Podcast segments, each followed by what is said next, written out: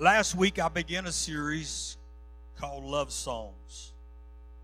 Love Songs. I, I, I'm not much of a musician. I'm not, not much of a singer, but I, but I like music. How many like music?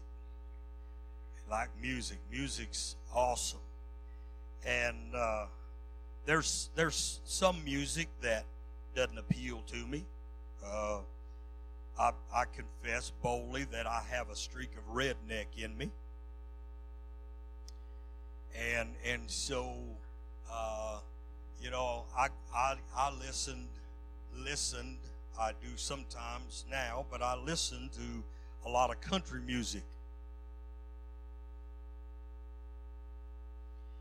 And I, I had a 69 Ford two tone pickup with a 390 motor in it with straight pipes coming out in front of the wheels.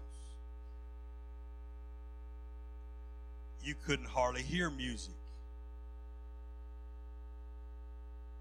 But I had some speakers that I had wired to the radio and we would we would go down on the main drag College Avenue and we would set up in a parking lot and I would take them big old speakers I'm talking big house speakers now, okay? Some of you never never even seen those. But but that that was our speakers back in the day.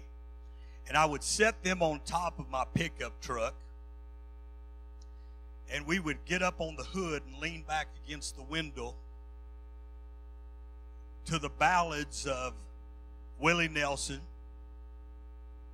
Waylon Jennings, Charley Pride. Oh, yeah. And throw in a little Merle Haggard. Lord Jesus, have mercy.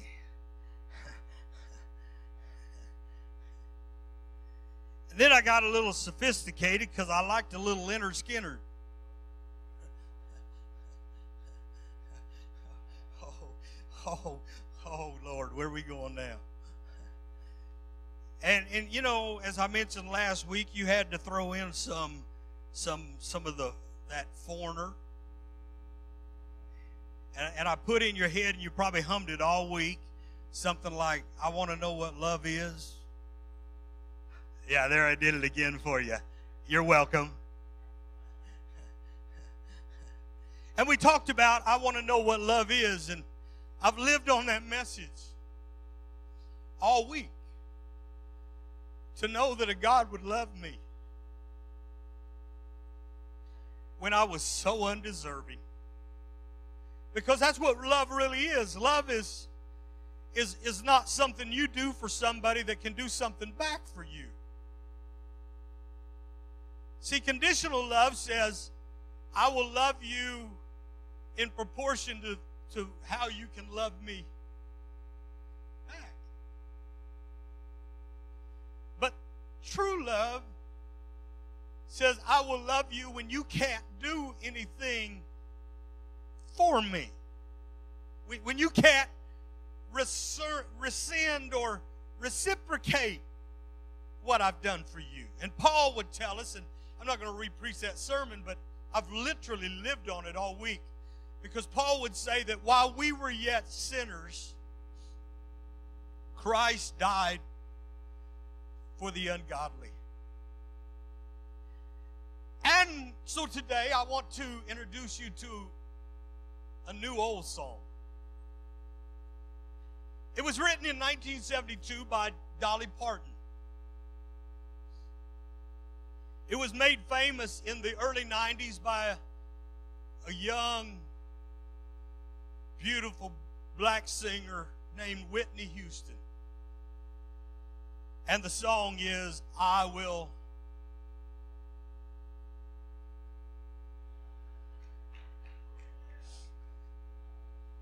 I knew I'd draw you out. You, didn't even see that coming. But I will always love you. Now, with that in mind, some of you who are movie buffs, you, you immediately go to the movie The Bodyguard. And, and the, in, the, in The Bodyguard, the, the song was, was about a relationship that would never work out, the differences of life styles and what have you, and how that they would have to part and go their separate ways, and it was the end of a what could have been a beautiful love story. But the true story behind the writing of I Will Always Love You was, was a business arrangement between Dolly and a man by the name of Porter Wagoner, who for years was a, a duet that made a lot of music. And when Dolly decided that she wanted to go solo on her own,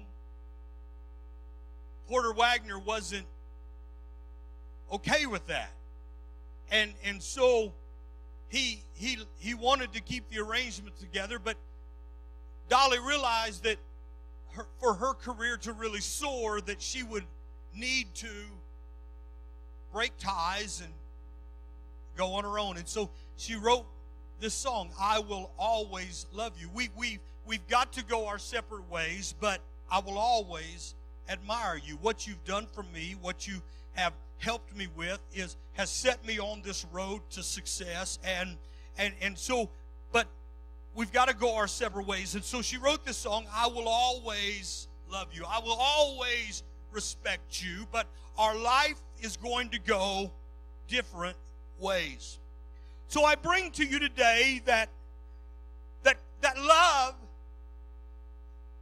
does not dictate what you do. Love literally sets you up to choose what you will do.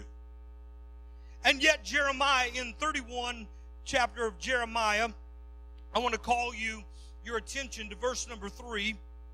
Here the, the prophet records these words that the Lord hath appeared of old unto me, saying, Yea, I have loved thee with an everlasting love. Notice that. Love can be defined as temporary or long term. But God wanted Israel to know that I love you with an everlasting love. Now, when I look at the at the Bible, a lot of people look at the Bible in in just a myriad of different ways. Some some look at it as as a book of requirements, and some look at it as as the book that tells you uh, what to do, when to do it, how to do it, different things. But when I look at the Scripture, from Genesis to Revelation, I look at the greatest love story ever written. God created a man, planted a garden on his world, planted man in there, gave him a whoa man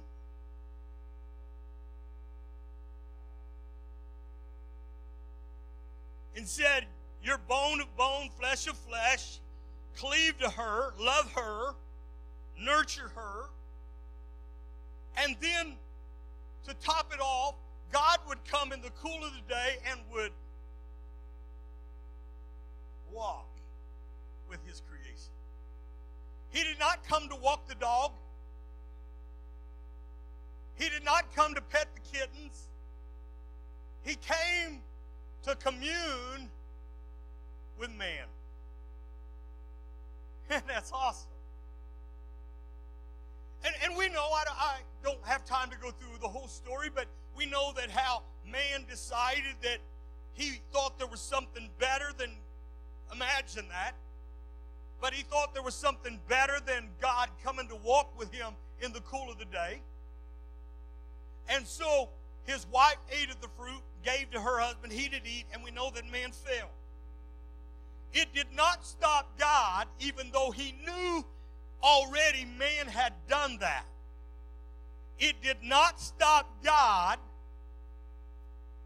from coming to walk with man. man would try to hide it, he would try to cover. That's the human propensity that we all have. When we do something wrong, we try to cover it up. We, we lie, we make up a story, we, we try to blame it on somebody else, and, and all these kind of things. That's just human nature. And yet, in the midst of the conversation that God had with Adam and Eve at this moment, He said, I will put enmity between thy seed and the seed of the woman, speaking to the serpent.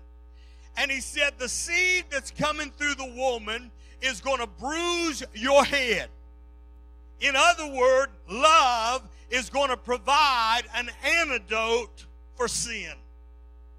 Love is going to provide an answer to the question. How awesome is that? And then throughout the Bible, you see different viewpoints and, and, and, and understand today that the Bible doesn't tell us everything. Now, some people look at Genesis 1 and they say, wow, that explains the whole creation. Really? Do you think 30 verses could explain all that happened in creation? I don't have time to go there. I just throwing it out for your consideration. Because we know there were dinosaurs. Oh, y'all lost it right there. You say there were dinosaurs? Oh, yeah. Go over to Glen Rose, you can see some tracks. There's evidence that these creatures lived. We have called fossil fuel. We have fossil records in stone. And so Genesis 1 is simply a pinhole view of creation to do one thing to let you know there is a God. He created all things, He's in control of all things, so that you would believe that if he did that, then what else is he able to do? And so let me let me let me hurry. So he he lays out and he shows us different viewpoints. Now the Bible talks about a man by the name of Job. Now it's not real clear where at what point in time Job lived. Most people contend that he was a contemporary of Abraham. It's the oldest book in the Bible. But we do know that, that the devil came before the throne of God and said to him, Does Job serve you for naught? Job was a righteous man. The Bible called him a man that eschewed evil. He had a relationship with God. Now we we totally don't understand or know the relationship with, that he really had with God, but but the Bible said he was a righteous man and he eschewed evil. And the devil came and said to him, "If if I can touch Job, you got a hedge about it. Your love is protecting him. I can't penetrate the love field." But if I'm ever able to penetrate, because the reason Job is serving you is because he's never had any bad thing happen to him. He's never had any evil happen to him. He's, he's never had any difficult. The Bible calls him a wealthy man. But if I can touch his wealth, then he will curse you because his total experience with you is based upon the things that he possesses. I came to preach to somebody today that your love has to go beyond just the temporary things. Your love for him has to go beyond him giving you a new car or a new house or a little money in the bank. You have to know that his love is greater than a few things you possess. His love is, I feel the Holy Ghost up in here. His love is greater because he didn't he didn't die on the cross to give you a little money. He didn't die on the cross to give you a new car. That may be some temporary blessings that comes with it, but the blessing is uh, that he loved you enough to die on a cross. Uh, he loved you enough to take your sin Oh, Jesus, help me, Holy Ghost. He loves you enough uh, to carry you uh, through difficulty. Uh, I hear him saying to somebody, I will always love you. I will always be there for you. The Bible said he's a friend that sticks closer than a brother.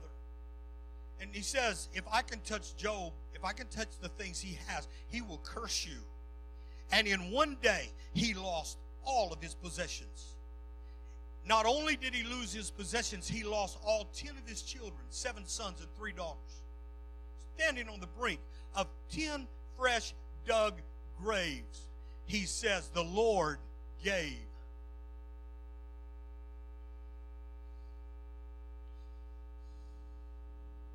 Will you still love him if you lost everything? Just a question. Would you would you still love him if if all of a sudden everything that you trust in in the natural is suddenly taken from you? Job said he gave it, he took it. What an understanding of God. What, what an understanding of God. My relationship with God is not based on the things that come into my life or the things that are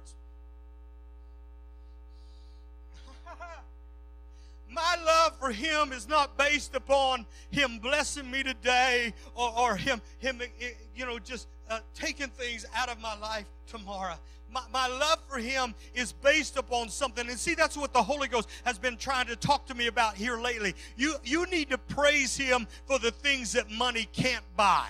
You, you need to praise him uh, because uh, that you have something inside of you uh, that though the and Paul put it this way he said though the earthly tabernacle be dissolved we have a building of God in eternity not made with hands. That is to say it's eternal. That's why he would say things like uh, we we don't look at the things that can be seen for the things that can be seen are temporal but the things that are, cannot be seen uh, are eternal. See, you can't put a price uh, on having peace uh, in your heart when your world is collapsing. You you cannot put a price on having a home. It's it's not just a house that I live in, uh, but I've got a home.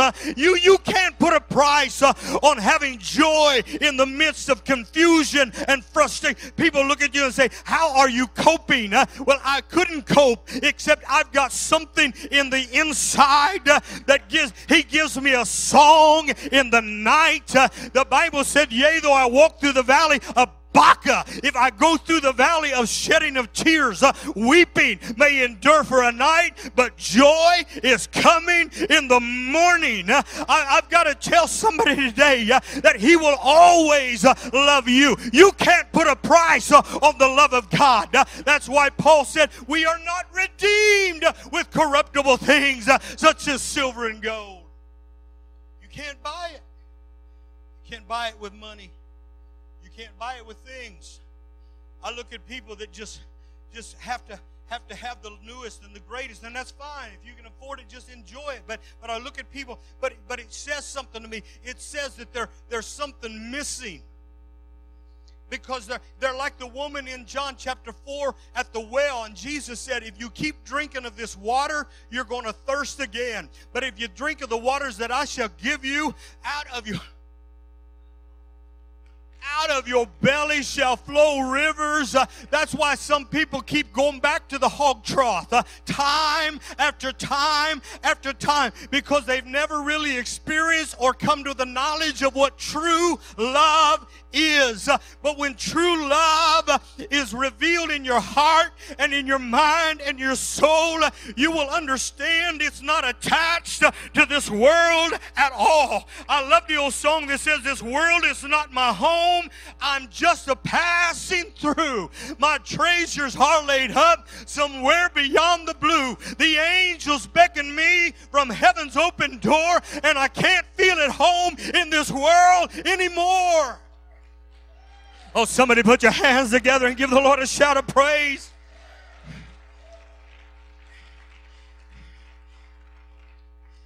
And so we come to Israel. Let me fast forward to, to Israel because I'm just about out of time. We fast forward to Israel. Israel, God brings them out of Egypt with a mighty hand. He shows them his love, his power, his glory. He reveals redemption through the lamb slain on the night of the Passover. Beautiful story. He brings them out of Egypt and he says to them, I'm going to bring you into a land that flows with milk and honey. Bring you into a land that, wow, all these good things, man, it's just awesome. I'm going to give you houses you did not build, and you're going to eat from vineyards you did not plant, and you're going to drink from wells you did not dig, and, and, and all these glorious things are, are there. And, and then he caveats it by saying, But beware after you have eaten and are full that you forget the Lord your God.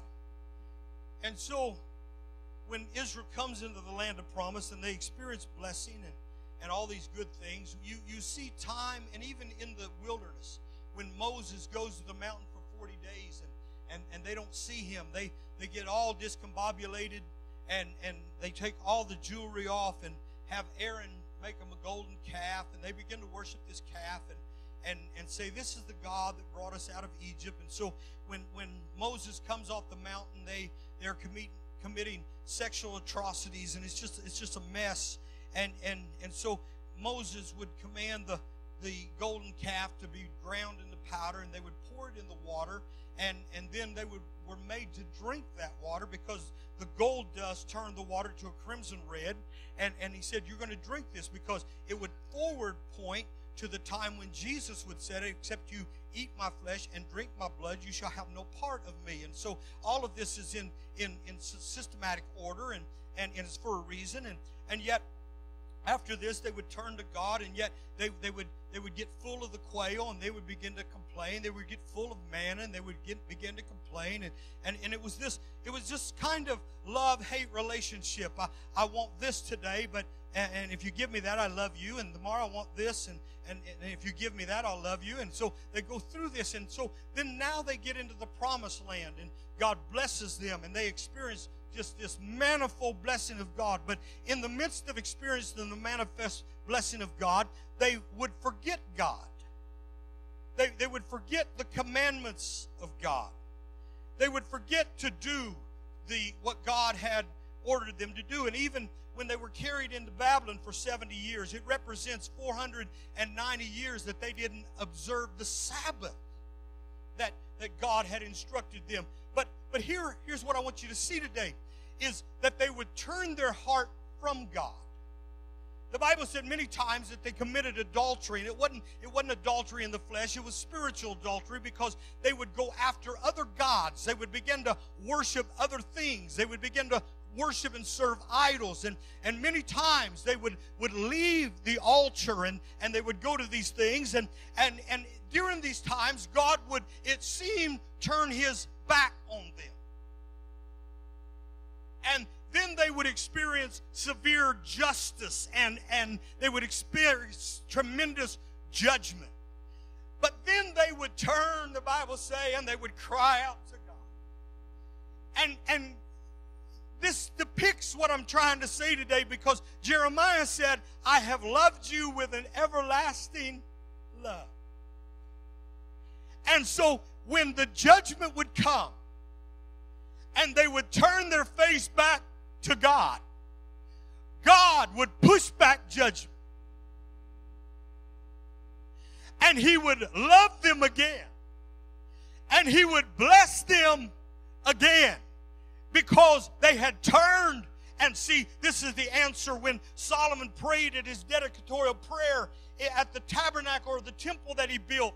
And he would pray in chapter 6 and he would say, God, if your people are ever in a strange land and if they're ever taken captive and, and if they're ever going through the time when you withhold the rain and all of these things, uh, he said, if your people will turn their face towards Jerusalem and begin to pray, would you hear their prayer? And God answers them in Second Chronicles chapter 7 and verse 14 when he said, If my people, which are called by my name, will humble themselves and pray and turn from their wicked way, then will I hear from heaven. I will heal their, their I will forgive their sin. I will heal their land. He answers the question of Solomon. So what I came to preach to you today uh, is while we often look uh, for spiritual perfection, uh, we often find ourselves drawn away, as James said, by the lust of our own desires. But I came to tell somebody today, if you turn your face back, if you put your face uh, towards God. He always uh, loves you. He will always love you if you will turn your face towards Him and begin to call upon Him. I don't care what you've done, where you've been, how long you've been there, uh, He will always love you. Uh, you may have decided to go solo. Uh, you may have decided to go after your own desires. But I can tell you today that there is a God that loves you unconditionally. And all it takes is for you to say, Jesus, I want to come home. Jesus, I need you. And all of heaven's attention will come back to you and be focused upon you. Somebody put your hands together and give the Lord a shout of praise. Hallelujah. Hallelujah. Hallelujah.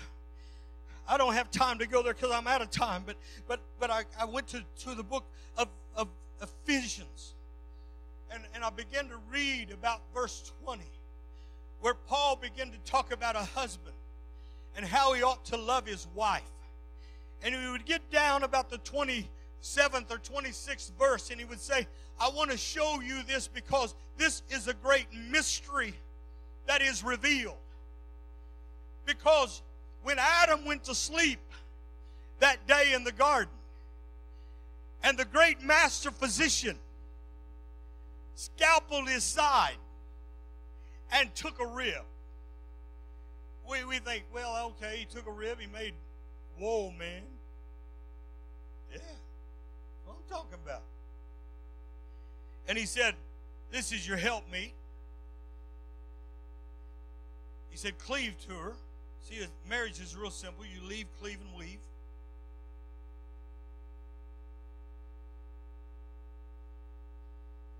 And we look at that and think, okay, he took a rib from Adam's side, and from that he made woman. But it was a mystery that Paul said, I want to explain to you. Because husbands should love their wives as Christ loved. What are you talking about, Paul? Well, you've got to go back to the cross to explain what happened to Adam.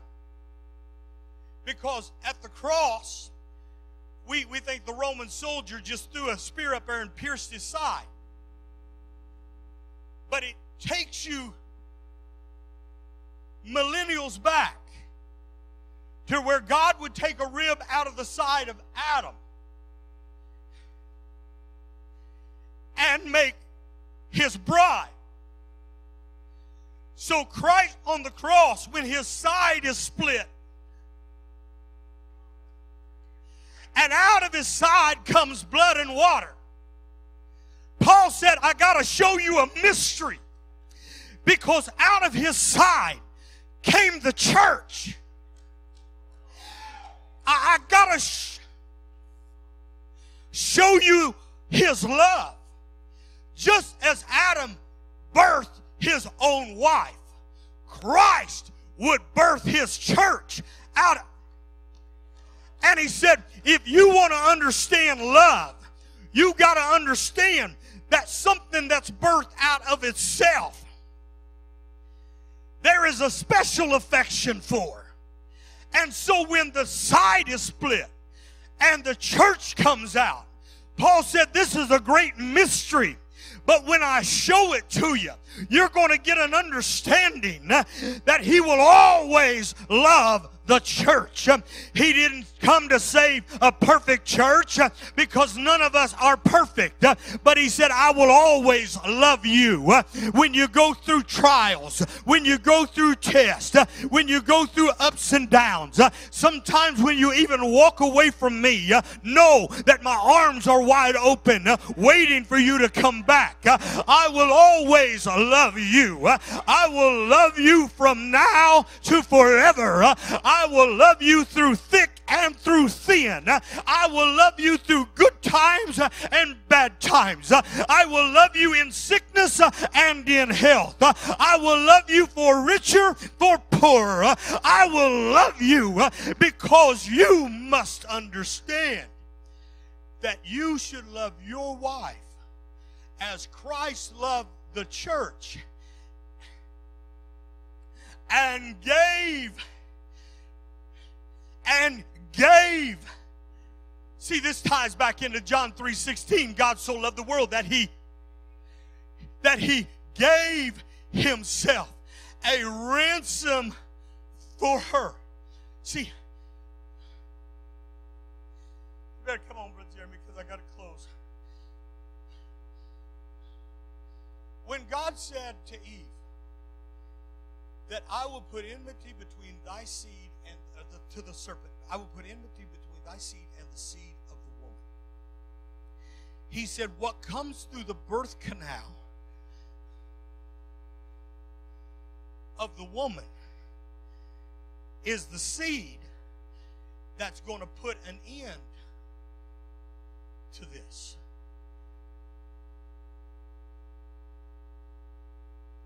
Childbirth, as my understanding through medical research or what I've done reading, brings a woman to the closest point of death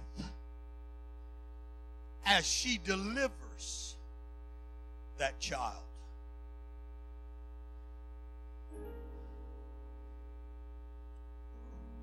And through death comes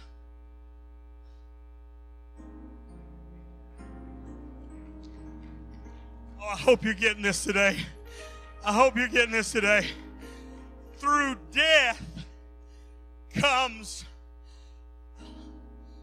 life. Many women during primitive medical times would even die during childbirth. But they died producing. They died producing. Jesus said, I come that you might have and more abundant life. How, Jesus, are you going to give us life. Life comes through death. And so when he said, It is finished, and he gave up the ghost and died, the Bible said many of the Old Testament saints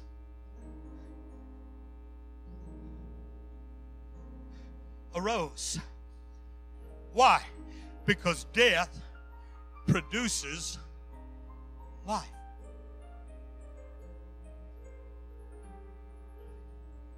But three days later,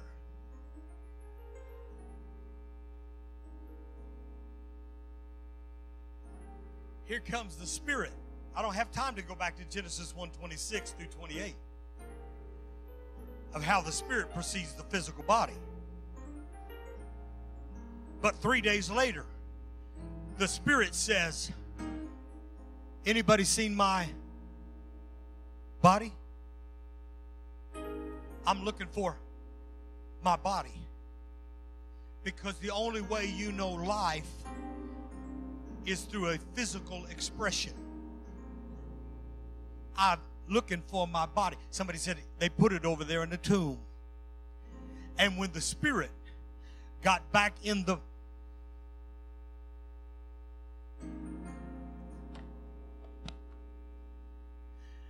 when the spirit got back in the you you want to know why there was a great earthquake? Because when the spirit got back in the body the grave could not contain the resurrection.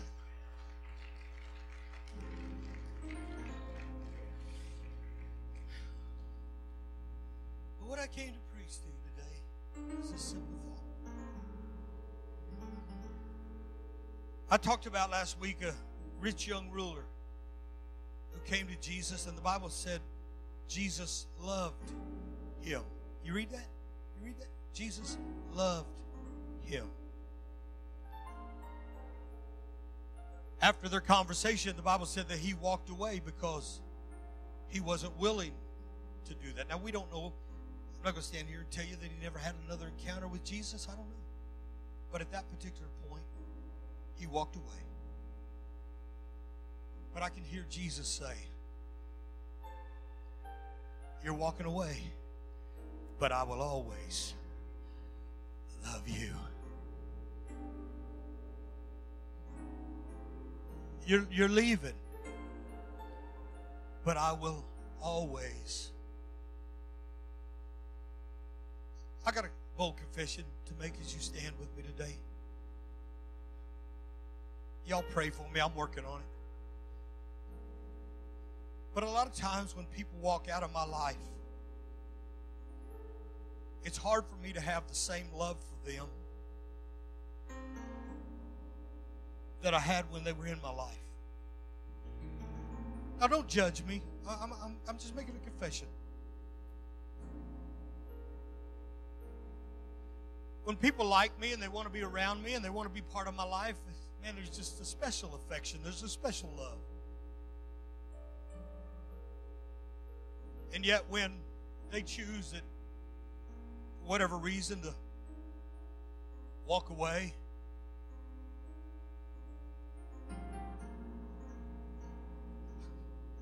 some of you have dealt with that through divorce. Some of you have dealt with that. People walking out of your life relationships broken.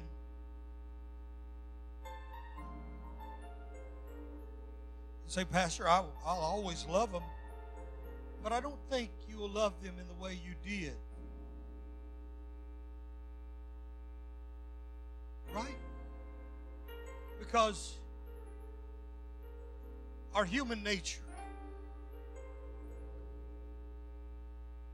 But I came to tell you today that the love of God never changes for you and me, whether we choose to love Him back or not. I think the grace, the same grace that was reaching for you when you was a complete and I was a complete bona fide transgressor and sinner is the same love and grace that's reaching for me today.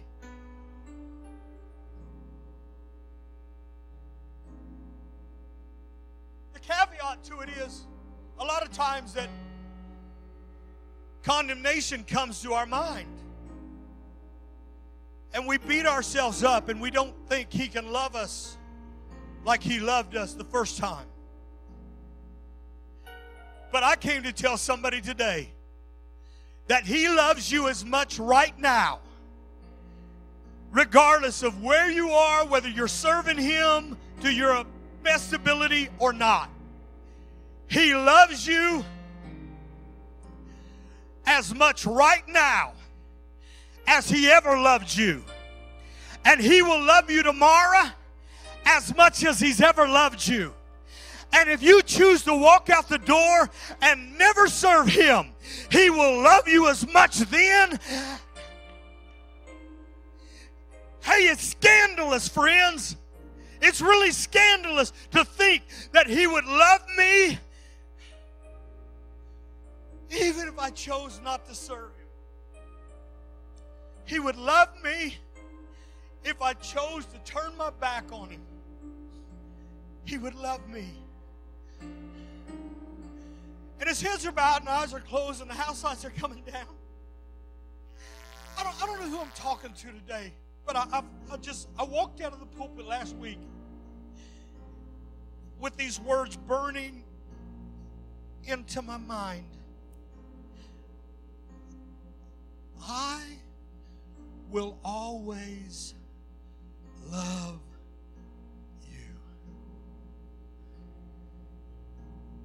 will always love you. I don't I don't know where you're at today. I don't I don't know what you've done. I don't know any anything about a lot of you. But it really doesn't matter what I don't or don't know, what I do or what I don't know about you. The thing that I do know, know and the thing that I came to communicate with you today is that He loves you. He loves you. And He loves you more than you could ever imagine.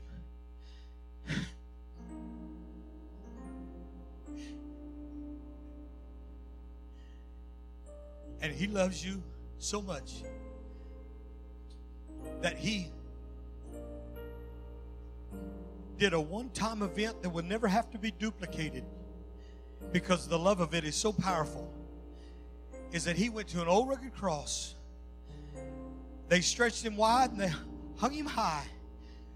But he bowed his head and there he died to say, I will always love you. To say, I will always love you.